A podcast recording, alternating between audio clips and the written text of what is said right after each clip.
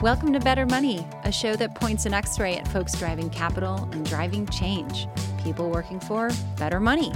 I'm Noelle Brown, and I come from the for profit world. And I'm Jefferson Smith, and I come from the nonprofit world. We're joined today by Rukaiyah Adams, an athlete turned law student, lawyer turned money manager. Now, most days, she'll be found at Meyer Memorial Trust as the Chief Investment Officer. I want to get to the heart of the matter, at least one of the hearts of the matter. In a recent keynote, you said we have recreated the economic structure of slavery without the moral stain of actually owning people. Explain that. I meant exactly those words. We have recreated the economic benefits of the slave economy without having to own people. We, you can exploit labor, you can underhouse people, you can destabilize families to the transfer of wealth from one group to another you can underpay women historically, structurally, permanently for equal work. And essentially, what we're doing is taking wealth away from some groups and delivering it to one to another group, right? To the same group, in fact. And so we're seeing um, that economic wealth transfer happen at a massive, massive scale.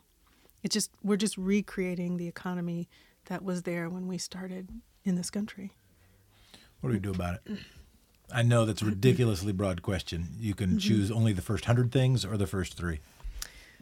So this is a strange thing to say as the village spinster. I don't have children, and I'm just a nosy middle-aged lady who runs around town bossing people around. But the way that I see it, especially in Oregon, what we're doing is creating an education system that is educating some people for third world conditions and to work for the newcomers who will come here to drive our economy in the next hundred years. And so the only way out of that is to educate people pre K through college, to fully educate them, to commit our economy to educating people, to, to create a bias for the future in all of our budgeting and decision making. Um, that, that's where I would start. There are a lot of things we have to do. Um, the second thing I would do is to really discourage us from thinking about housing as, as an equity investment right now when people invest in housing and they need double digit returns, the consequence of that is that they're extracting as much from renters as possible.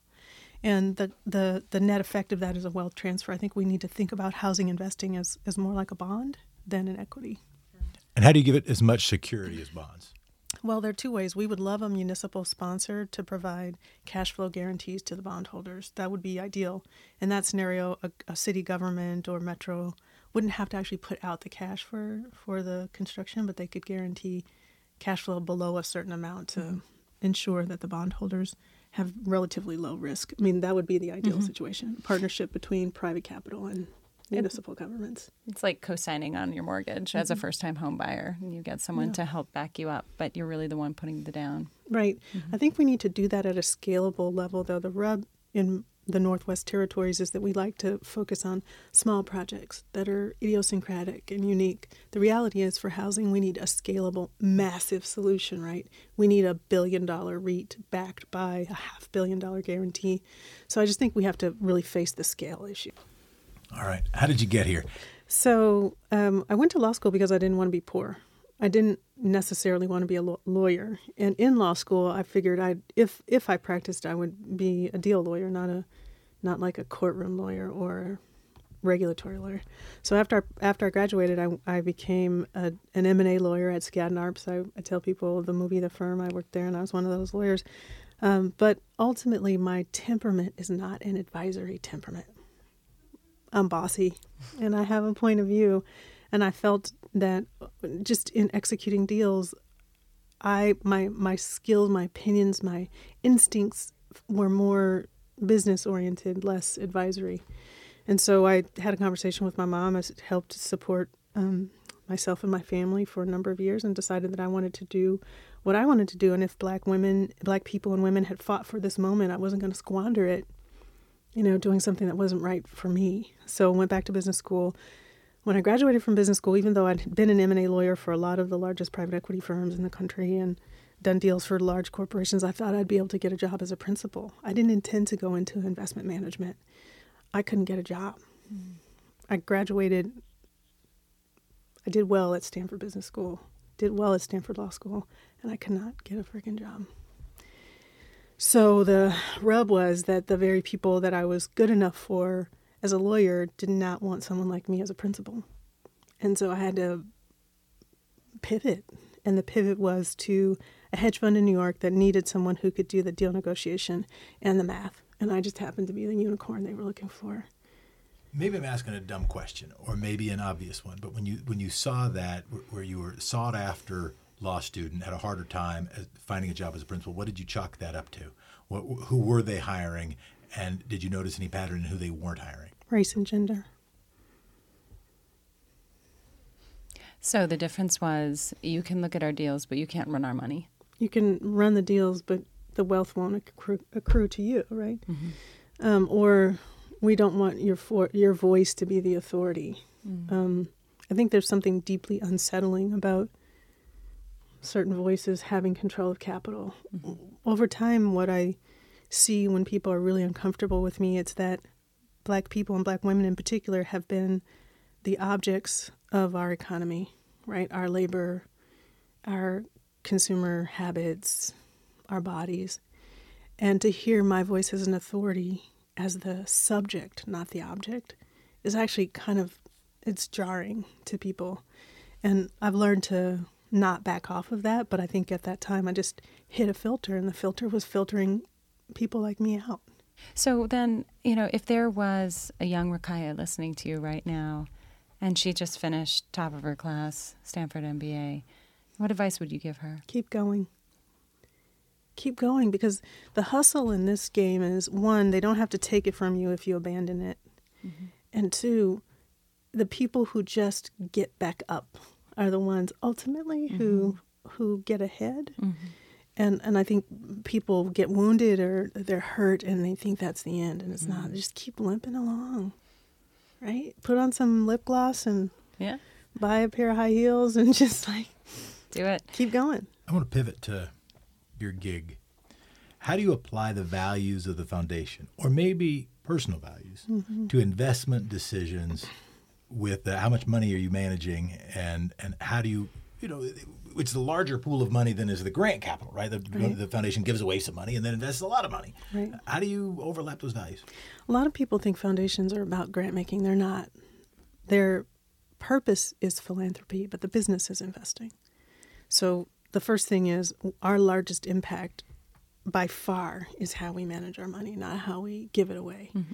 So that's the first thing. The other thing is when you get to billion dollar pools of capital, you're not allocating dollars. It's not money anymore. Mm-hmm. At that point, it's like energy. And I can direct energy at things and ideas and opportunities that matter. Mm-hmm. Right? So we might put in $100 million but if people who are watching me and see our top level performance want to replicate our performance, then they replicate what we invest in. They they uh, mimic our values. And so what what I'm really trying to do is shine light on ideas and concepts that matter to debunk some of the most entrenched ideas in mm-hmm. investing. Um, to leave a bunch of people in my dust, more, more than to kick dirt in their eyes, more to have people replicate what we're doing mm-hmm. because they want to be excellent, not necessarily because they share the values. So mm-hmm. here's an example. Um, when I started Meyer, our environmental program officers really lobbied me hard to sell our oil position. So most portfolios hold oil in the commodities portfolio, and commodities are options mm-hmm. or futures. They're not the actual oil, right? So if you if you own oil futures, our environmental staff is like, are, can we, with integrity, say that we're trying to mitigate these environmental issues if, if you're investing in oil, you know, in oil sands? And you make more if the price goes up in the future. Right. So they lobbied me, and I, I tried to ignore them. To be honest, I, I wasn't really wanting to deal with it. But on a run through Forest Park, I could hear the water trickling through the water table, and I could smell the water in the air. And I thought, if I can't, if I can't figure out a way to invest in clean water, from a place like this, then I don't know who the heck can. So, four years ago, they really pushed me to learn clean water investing better. And that single trade, the arbitrage between oil investing and clean water mm-hmm. from 2014 to today, has probably been the most successful investment that I've made. Mm-hmm. So, it's not just the values, it's the combination of what kinds of strengths we have here socially. Mm-hmm. and experts that I can draw on for information and ideas plus the values, right? And then, you know, you know, using your ovaries, your ovaries to actually do it, right? This is one thing to know that you need to do it. It's another thing to have the nerve to risk capital Mm-hmm. um, and stick with it. and stick with it. Mm-hmm. Because it may you may be early. Mm-hmm. Right. I was I wasn't sure when we made that trade. That's the hardest part. I, I love hearing you talk about um, really leading the charge, you know, and and and trying and having faith in being that model for others. But it can be lonely out front, and so how do you uh, find that strength to encourage your team and your stakeholders to stick with it, keep the faith? A couple things. I don't think I have a choice about leading from the front. So being so different, um, I don't know if I'm in the front, but I'm somewhere else all the time. So in terms of diversity, there are there I think there are three African American CIOs at major endowments in the country. Are three of us. The other one of the others is in Seattle. So from the start, y you sort of you're already a, a unicorn. So if that's the case, if people are going to watch, then I I want it to be spectacular. Mm-hmm. Like I don't want to try to mimic the other people because I actually can't do that from from a mm-hmm. physical or social perspective. So there's that. The upside of being different though is that I get a lot more information. Mm. So people tip me in a way that hmm. More conventional thinkers don't get tipped or i get information that other people don't get. So don't it's a it, the advantage there is as many advantages as there are disadvantages in it. So i don't know that i would think of myself as brave. I just am. Like just well, you're receptive, though. I mean, to your point, if someone's giving you information, it's because they know you're receptive to it and you're mm-hmm. open and you're not going to close down any idea that comes. You're gonna you're gonna listen. definitely going to listen and i also think i bring my whole self to the work. So one area that i'm wrestling with right now is we our most successful venture investment has been in um, pharmaceutical research so molecules and um, specific therapies. And a lot of that experimentation happens in places that exploit people of color as human subjects. So right now there's a lot of research happening on how to handle um, bleeding out, so gunshot victims and um, other major tissue tears that require the the draining of blood, the healing of uh, sewing up of tissue, and then the replacement of blood. And the subjects for that are often in urban centers, African American men who have been shot. There's a long article in the New Yorker about this in Baltimore. And the human subject component of that really is something I wrestle with. Like, are we doing the right thing here? Um, we fund molecule development and pain management, and that's a fancy way of talking about opioids. And so there, there's a, this complexity to the Right. to the wealth building that, um, at this point in my career, I don't have answers for, except for that I'm willing to be open about it. Whereas I don't think in the past people would have been as open about it. I, the other aspect I think that keeps me flexible is that this is a small state. Mm-hmm.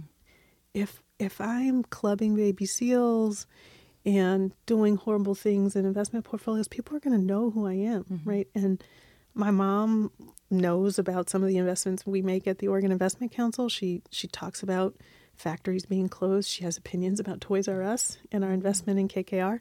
So I'm constantly engaging with people and not hiding from them. I'm not in some ivory tower in New York, 3,000 miles away from the Capitol. It's here, and the people are here. Fred Meyer's legacy is here.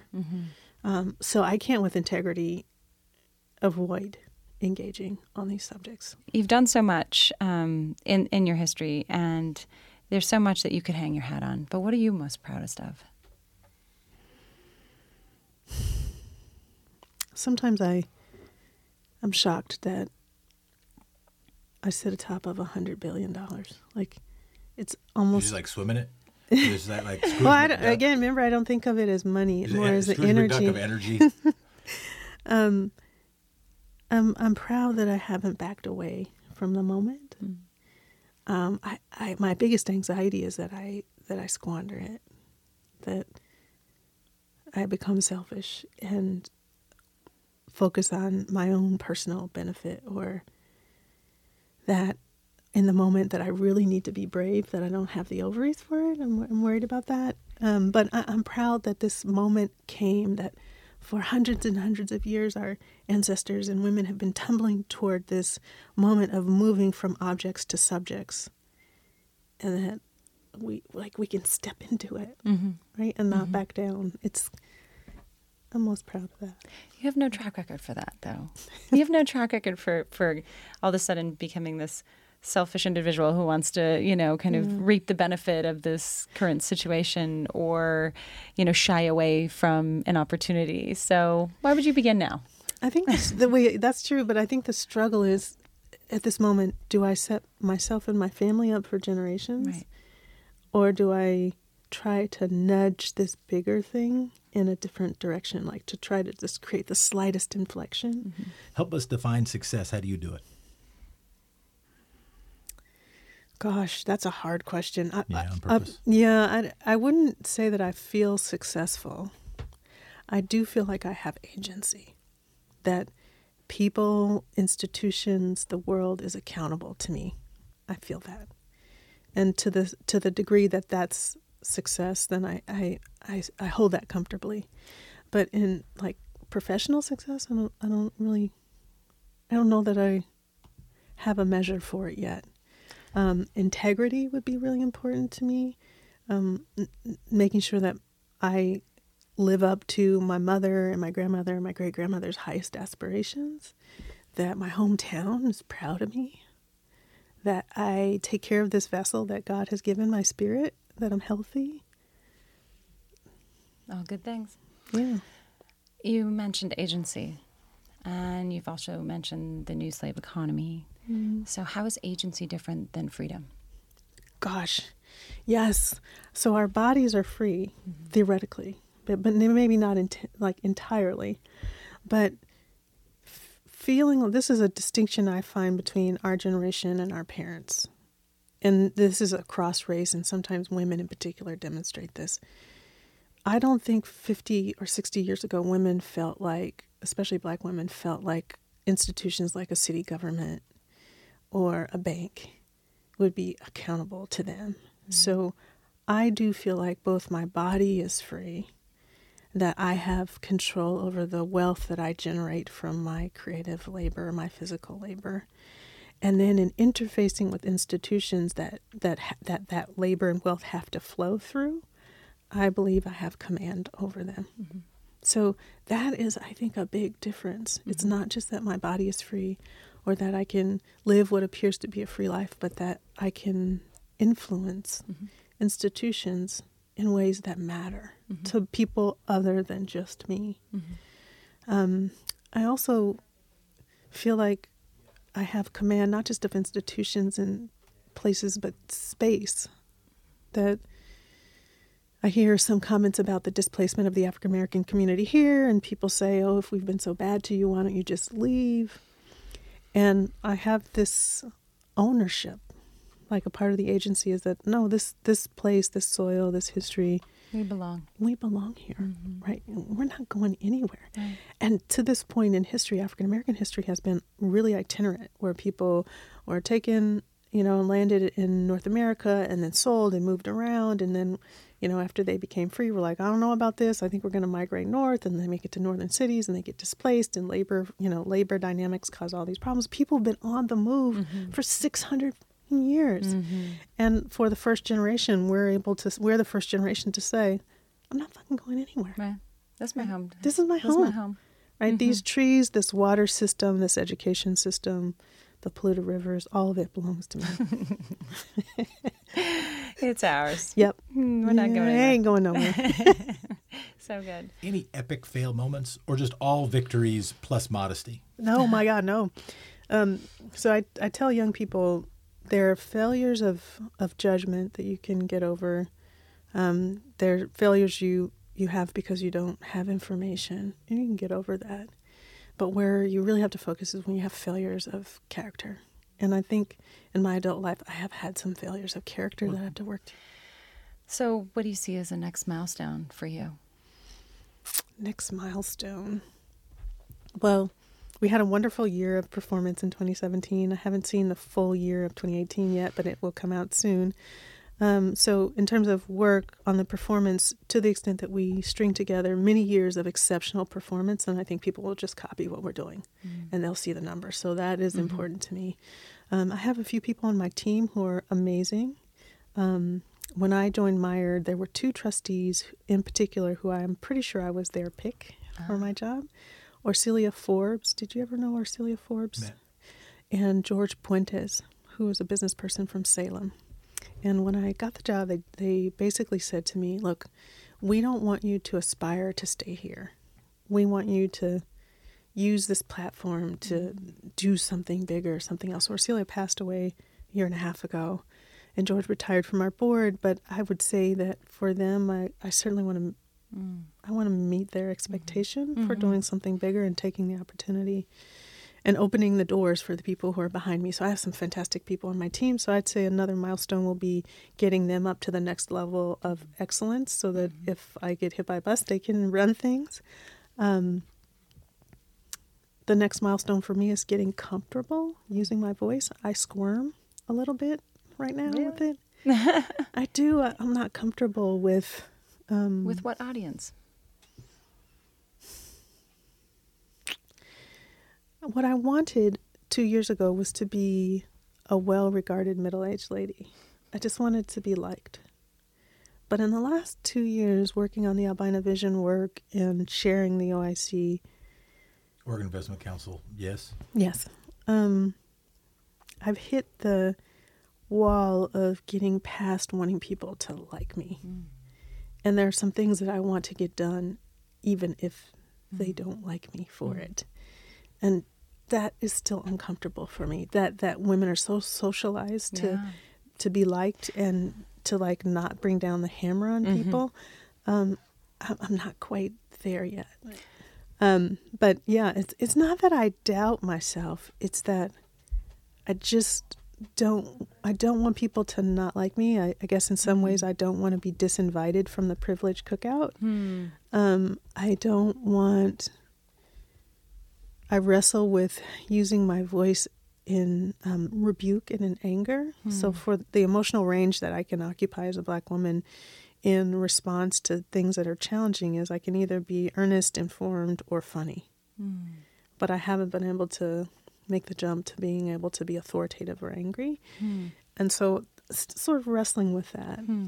Um, and then, so there's a, a group of investors who want to bring baseball to Portland, and they wanted to bring it to a community that we're trying to revive. That was the historic Black community, and in um, that conversation, I was one of the first people to publicly say, "No, I don't want that," and I didn't think anyone was listening really. And then it shows up in the newspaper, and then all these men are hiding behind my skirt and my afro because I came out and said, "No, I don't want it." So nobody else really needed to say anything. And, and I was a little bit taken aback that anybody was listening or would care. And so that was a, a moment of like, you know, why is this news? Mm-hmm. Like, mm-hmm. so what? A bossy middle aged lady said this is a stupid idea. Um, so that was a moment of being uncomfortable, hmm. um, being out in the front and perplexed hmm.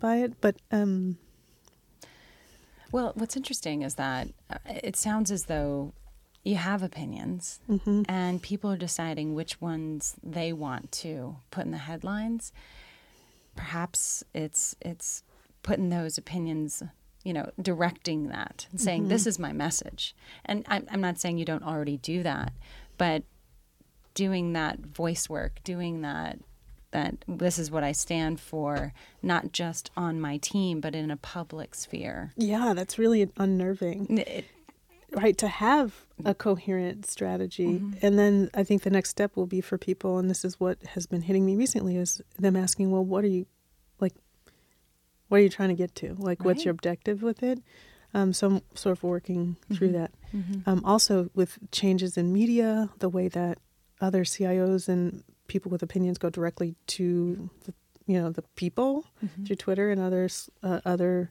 platforms, I'm not quite there yet and mm-hmm. comfortable with exposing so much of myself. Mm-hmm. Um, so that's Work getting yeah, getting comfortable with the voice. Yeah. But I think it's totally reasonable for when people say when when you when you say something very passionate about a certain subject, and all of a sudden it's a revelation for people, Mm-hmm. And it and it resonates with them, and then they look to you for what else, what other wisdom can you give us, right? And it, it feels like a lot of responsibility, but I think it's equally as important to say, no, this is just an idea I have, and this is the job I do, and any person in any job can have these moments if they truly think about our lives and the things we want for ourselves. You know, I I I heard it on the way in. Someone said, "Rukaiyah, when are you going to run for president?" Yeah. And Laughable. well, I mean, I think the reason is is that you know you have something to say that people really want to hear and they want that direction. I think though there's a combination of a person and then a moment. Yeah. And I also feel like in this moment, the the this is going to sound really academic, but people hate it when I say this word. But the orthogonal part of the square mm-hmm. from like mm-hmm. crazy MAGA dudes is like black woman wisdom. And there's a I, I feel like people want a kind of healing and um, something else from me that is interesting that's unique to this moment. Uh, we do a rapid round with our guests. Okay. So our questions. Let's begin. A piece of advice you got that still inspires you. Mm, acquire power and then use it. A book that needs to be on our bookshelves. The entrepreneurial state. A quote you try to live by. We may have come on different ships, but we're in the same boat now. Martin Luther King. Something you just learned that surprised you. New York City gets more inches of rain per year than Portland. And something about you that few people know.